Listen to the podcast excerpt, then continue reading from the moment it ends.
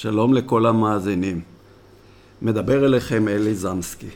הפודקאסט שלי היום מופנה אל הבורים ועמי הארצות בארץ, בחוץ לארץ ובאו"ם. אוזלת היד של מערכת ההסברה הישראלית שבראשה עומדים פוליטיקאים שאין להם הכישורים הנדרשים להסברה. דבר זה הוא שם דבר נפוץ במחוזותינו. זה מאוד מפריע לי ועל כך ארחיב עבורכם בשיחה זו.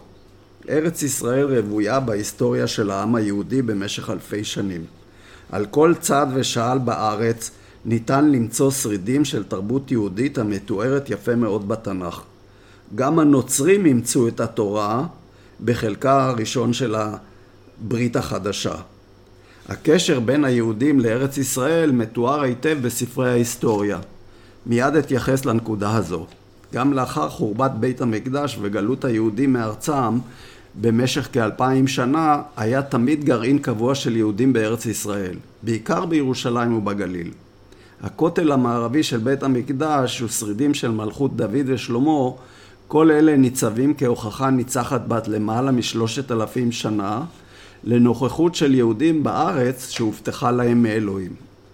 לאורך מאות בשנים עברו מבקרים בארץ הקודש, חלקם כצליינים ומבקרים לתקופות קצרות וחלקם אף התיישבו בה למשך כל שנות חייהם, בעיקר בירושלים. אבל הארץ ברובה הייתה שוממה. אז מי הם הבורים ועמי הארצות המעיזים לטעון כי היהודים נישלו את הערבים מארצם והתיישבו במקומותיהם? אביא להלן מספר דוגמאות מאוד מעניינות. כך כותב הסופר האמריקאי הידוע מרק טוויין את התרשמותו ממה שראה בנופה המכוער והשומם של ארץ ישראל בספרו המסע, מסע תענוגות לארץ הקודש. משנת 1869, Pleasure Excursion to the Holy Land. כך הוא כותב לפני כמאה וחמישים שנה. המדבריות הללו ריקים מאדם, טילים דהוהים אלה של שממה. תול אותו תל חורבות, למשל כפר נחום או טבריה, כפר אווילי המתנמנם בצל ששת דקליו האבלים. נדמה לי שמכל ארצות, הארצות בעלות הנוף המדכדך, ארץ ישראל מחזיקה בכתר. הגבעות קרחות, צבען דהוי, צורתן רחוקה מלשובב את העין. העמקים הם מדבריות מכוערים, המעוטרים בשוליהם בצמחייה דלה שפניה כמו אומרות יגון וייאוש. כל קו הוא גס, צורם, וכל תו הוא חד, ללא פרספקטיבה. המרחק אינו מחולל כאן קסמים. זוהי ארץ משמימה, חסרת תקוות, שוברת לב. כך אומר ומתאר מרק טוויין את ארץ ישראל לפני כמאה וחמישים שנה.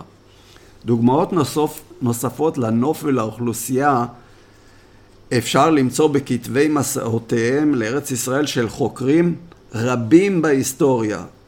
הגרמני-רוסי אולריך יספר זצן בין השנים 1802 ל-1811, עלי ביי אל-עבאסי ב-1807, החוקר השוויצרי יוהאן לודוויג בורקהרד מ-1812, הכומר האמריקאי אדוארד רובינסון מ-1838 והביבליוגרפיה החשובה שכונסה על ידי רייריכט הגרמני שסיכם את כל כתבי הנושאים לארץ ישראל החל משנת 333 לספירה ועד 1878 וכן מפקדי האוכלוסין שנערכו על ידי הקונסולים הטורקים והאנגליים במאה ה-18.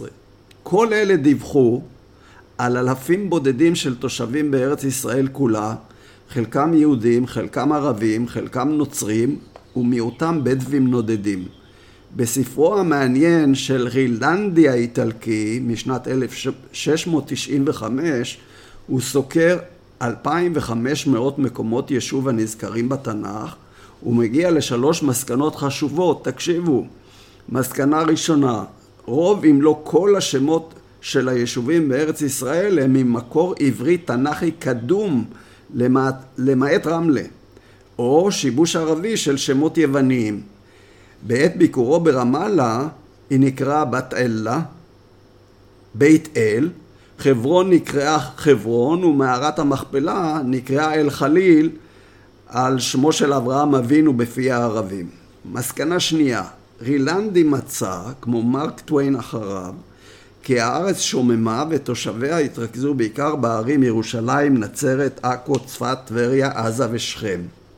מסקנה שלישית שלו, בשכם ישבו 120 ערבים ו-70 שומרונים. בנצרת חיו 700 נוצרים. בירושלים כחמשת אלפים יהודים ומעט נוצרים, ובעזה 550 תושבים, מחציתם יהודים, מחציתם נוצרים. רילנדי שלט בעברית, ערבית, יוונית עתיקה, על בוריין, ולכן אי אפשר להחשידו באי ידיעה. ערבים מוזכרים בספרו רק כבדואים נודדים שהגיעו כפועלים לארץ ישראל לעבודה בחקלאות, שכבר אז החלה לשגשג. בטבריה וצפת, הוא אומר, היו רק יהודים. באום אל פחם, תשימו לב, באום אל פחם חיו רק עשר משפחות, כולן נוצריות. ספרו של רילנדי מהווה עדות היסטורית ניצחת חשובה ביותר הסותרת לחלוטין את התיאוריה הפלסטינית על קיומה של מורשת פלסטינית או עם פלסטיני בארץ ישראל. יתר על כן, רילנדי טוען כי הערבים ניכסו לעצמם את השם הלטיני פלסטינה כדי לטעון על זכויות בארץ ישראל. כזכור, היה זה הקיסר אדריאנוס שדיכא את מרד בר כוכבא, החריב את הארץ והגלה את תושביה, והוא שמחק את השם יהודיה והעניק למקום את השם פיליסטיה, וגם מחק את השם ירושלים והחליפו באיליה קפיטולינה.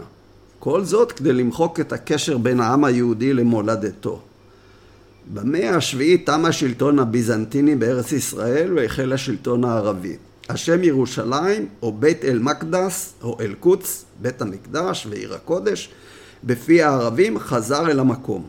במשך מאות שנים מאז נפילת הצלבנים בידי צלאח א-דין הערבי בקרב קרני חיטין בשנת 1187 וגם כחמישים שנה לאחר מכן כאשר אחרוני הצלבנים הובסו על ידי הממלוכים בקרב ב-1244 נשלטה הארץ על ידי הערבים, הממלוכים, מונגולים ועות'מאנים. במשך כל התקופה הארוכה הזו לא היה זכר למונח פלסטינה או פלסטין.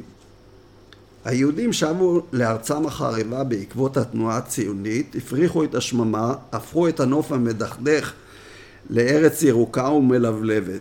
המתיישבים היהודים בישראל בעת החדשה לא באו כצבא של כובשים כפי שעשו המעצמות במושבות הקולוניאליות שלהן. המתיישבים החדשים בארץ ישראל החלו בסוף המאה ה-19 כיחידים בעלי חזון להתיישב בארץ אבותיהם ורכשו את הקרקעות בכסף מלא. כל העדויות והשרידים הערביים בארץ ישראל אינם עתיקים, כמו אלה המיוחסים ליהודים. כידוע לכם, מסגד אל-אקצא, שאולי המבנה העתיק ביותר המשוייך לערבים בארץ ישראל, הוקם עם הכיבוש של הארץ על ידי החליף השני עומר בן אל-חטב במאה השביעית והוקם על מקום חורבנו של בית המקדש היהודי. להזכירכם, כ-1600 שנה אחרי בית המקדש היהודי הראשון שנבנה על ידי המלך שלמה ושעל חורבותיו הוקם אל-אקצא. כל אחד מבין עמי העולם אינו יכול להצביע על קשר בין אלפי שנים בין עמו לארצו. אין אף ממצא ארכיאולוגי היסטורי אחד הקושר את הערבים לארץ ישראל לפני המאה השביעית. לאורך כאלפיים שנה האשימו הנוצרים את היהודים בצליבתו של ישו בירושלים. אולי מישהו ממאזיניי יכול להראות לי היכן היו הערבים באותה תקופה בארץ? אתם בוודאי יודעים, הם פשוט לא היו כאן. לא בארץ ישראל או באף מקום אחר. אם כן, מה לכם כי תאמרו שהיהודים נישלו את הערבים מעל אדמתם בארץ ישראל? עוד ברצוני לציין שאוכלוסיית העולם מכילה למעלה ממיליארד מוסלמים. אלה פזורים בכ-200 ארצות לעומת כשני מיליארד נוצרים. כיום, אחד מכל חמישה תושבים בעולם הוא מוסלמי. על פי קצב הילודה בתוך 50 שנה, האסלאם תהיה הדת הנפוצה ביותר בעולם, ואחד מכל ארבעה תושבים יהיה מוסלמי. שטח המדינות המוסלמיות באלה המוגדרות על ידם כדאר אל סלאם, בית האסלאם, שהן מדינות בהם יכולים המוסלמים לקיים את דתם באופן חופשי, הוא עצום ורב. הוא משתרע על מרבית שטחה של אסיה ואפריקה. לעומתם חיים בעולם כיום כ-15 מיליון יהודים, מחציתם בישראל, על שטח שאפשר להכניסו פעמיים וחצי לתוך אגם מישיגן בארצות הברית. שימו לב, כל מדינת ישראל, פעמיים וחצי בתוך אגם מישיגן. כשאמרתי את העובדה הזאת לחבריי בארצות הברית, הם היו בהלם, לא האמינו. אבל מאז כל מה שאמרתי להם שכנע אותם. בני הדת היהודית מהווים בערך שש עשיריות אחוז בלבד מהאוכלוסייה המוסלמית. אם נחשב את השטחים של המדינות האסלאמיות לעומת מדינת היהודים, היחס הוא אף גרוע יותר. לכן ברצוני להוסיף ולשאול את מאזיניי, היכן באה לידי ביטוי בהחלטות האו"ם עד היום הפרופורציה של הדברים הללו? עד מתי ימשיכו מוסדות האו"ם ובורי העולם לרדוף ולייסר את העם היהודי? מה לכם כי תלינו על כך שאין אנו מוכנים יותר להיות מובלים כצאן לטבח ולחזור לגבולות החלוקה? להזכירכם, אנחנו אישרנו את תוכניות החלוקה של האו"ם בנובמבר 47 והסכמנו לקבל מיני מדינה שקשה מאוד להגן עליה. הערבים סרבו. לתוכנית החלוקה, ועם הכרזת העצמאות של ישראל פתחו ארצות ערב במלחמה כוללת כנגד מדינתנו. כך עשו לאורך כל השנים. כל כמה שנים פתחו במלחמה, הפסידו, ותמיד ייללו כצבועים על ארצם שנכבשה בידי היהודים. במשך אלפי שנים התפללו היהודים בגבולות כאשר הם, בגלות סליחה, כאשר הם פונים מזרחה לירושלים. המוסלמים לעומת זאת מתפללים כאשר פניהם דרומה לעבר מכה. זהו ההבדל בהתייחסות של שתי הדתות לירושלים ולארץ ישראל. כל יהודי שומע מאות פעמים במהלך חייו את הברכה בשנה הבאה בירושלים הבנויה. לעומת זאת, הסמל המוטבע בדגל של מדינתנו שמזוהה עם היהדות מכונה בעברית מגן דוד ובאנגלית צריך לכנותו David Shield ולא Star of David. שימו לב, David Shield, מגן. האם מישהו שאל מדוע מגן? מגן כי היהודים נרדפו לאורך ההיסטוריה והיו חייבים להגן על עצמם במשך אלפי שנים. לעומת זאת, המוטיב הנפוץ בדגלים של ארצות האסלאם ובתרבות האסלאם הוא החרב. שאל באופן רטורי. מישהו שאל מדוע חרב? ואני משיב, כי לאורך ההיסטוריה המוסלמים כפו את דתם על עמים אחרים בכוח החרב. בארצותיהם של מרבית הנציגים המכובדים היושבים באו"ם רדפו את היהודים במשך מאות שנים, העלילו עליהם עלילות דם והרגו אותם. התנועה הציונית החלה להתפתח בקרב יהודי אירופה בסוף המאה ה-19 והשיבה של היהודים הנרדפים, הנרדפים לארצם החלה בתהליך איטי במשך כחמישים שנה עד לפני, עוד לפני שואת יהודי אירופה. לצערנו הרב, המדיניות הבריטית שאימצה את הספר הלבן שהגה שר המושבות הבריטי מקדונלד מנעה משרידי השואה של עמנו להגיע לארץ ישראל. תקוותנו הייתה, ועדיין קיימת, שארץ ישראל תהווה מקום מקלט ליהודים בכל רחבי העולם לאחר שסבלו רדיפות ושמד לאורך דורות רבים. אנו עם חותר לשלום בר קיימא עם שכנינו. אדרבה, במגילת עצמאותנו נאמר במפורש אנו מושיטים יד לשלום ושכנות טובה לכל המדינות השכנות ועמיהם וקוראים להם לשיתוף פעולה ועזרה הדדית עם העם העברי העצמאי בארצו. מדינת ישראל מוכנה לתרום את חלקה במאמץ המשותף לקדמת המזרח התיכון כולו. אלא מאי? המציאות טופחת על פנינו יום יום. היא מראה לנו שהערבים בחרו בקיצוניות, במלחמת ג'יהאד, כנגד היהודים וכנגד מדינת ישראל בארץ ובעולם. משאת נפשם לכבוש את הארץ כולה ולגרש אותנו ממנה. טענתם ההזויה, תחזרו לארצות שמהם באתם, היא בלתי מתקבלת על הדעת ואינה נכונה, שקר מוחלט. אני מקבל צמרמורת כאשר אני שומע את הטענה הזו שהיא משוללת כל יסוד ונסמכת רק על בורותם ועל השקר של האומרים אותה, ועל הבורות של המראיין שאינו משיב להם. ההפך הוא הנכון מבחינה היסטורית. אתם צריכים לחזור אל הארצות שמהם באתם, כפי שאסביר מיד. סירובם לקבל את תוכנית החלוקה מוכיח שהערבים לא השלימו עד עצם היום הזה על קיומנו במזרח התיכון. בכל הנאומים והדרשות של מנהיגיהם הם מטיפים להשמדתנו וגירושנו מארץ ישראל. אני מציע לחברי העצרת של האו"ם לעיין בספרי הלימוד של התלמידים בארצות ערב. תמצאו בהם תיאורים גדושים ואיורים אנטישמיים, אבל הפעם לאחר אלפיים שנות גלות גמור עם העם היהודי להישאר בארצו לעד. חברים, לאו"ם ולמוסדותיו אחריות ראשונה במעלה בשימור והנצחת הבעיה הפלסטינית. מיליוני פליטים וחילופי אוכלוסייה התרחשו באירופה וצפון אפריקה לאחר מלחמת העולם השנייה. פליטים השתקעו במדינות אליהם הגיעו ונטמעו בתוך האוכלוסייה המקומית. אף אחד מהם לא דרש ולא קיבל זכות שיבה. גם בית המשפט האירופי לזכויות האדם קבע שאין זכות שיבה ואין זכות להשבת רכוש, תשימו לב. רק אלה המכנים עצמם פלסטינים לא ויתרו על מקסם השווא שמכונה בפיהם זכות השיבה, שלעולם לא יוכלו לממש זאת, וזאת בזכות הנצחת מצבם על ידי מוסדות האו"ם ובראשם הרשות המיוחדת שהוקמה לשם כך על ידי האו"ם. אחת התוצאות האומללות של מצב זה היא שבמדינות ערב כולן לא אפשרו לפליטים הללו להשתקע בארצם וגם ארצות אלה הנציחו את מצבם כפליטים. כל זאת בניגוד גמור לפליטים היהודים שברחו מארצות ערב, השאירו שם את כל רכושם והשתקעו בארץ ישראל. אלה המכונים פלסטינים מעודדים טרור וממשיכים בפעילות טרור נגד מדינת ישראל.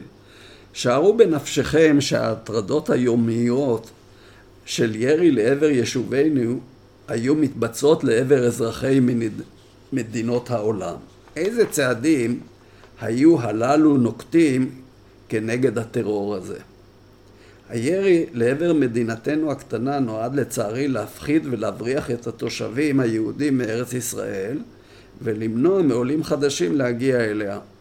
אבל אני יכול להבטיח לכם שלא יעלה הדבר בידיהם.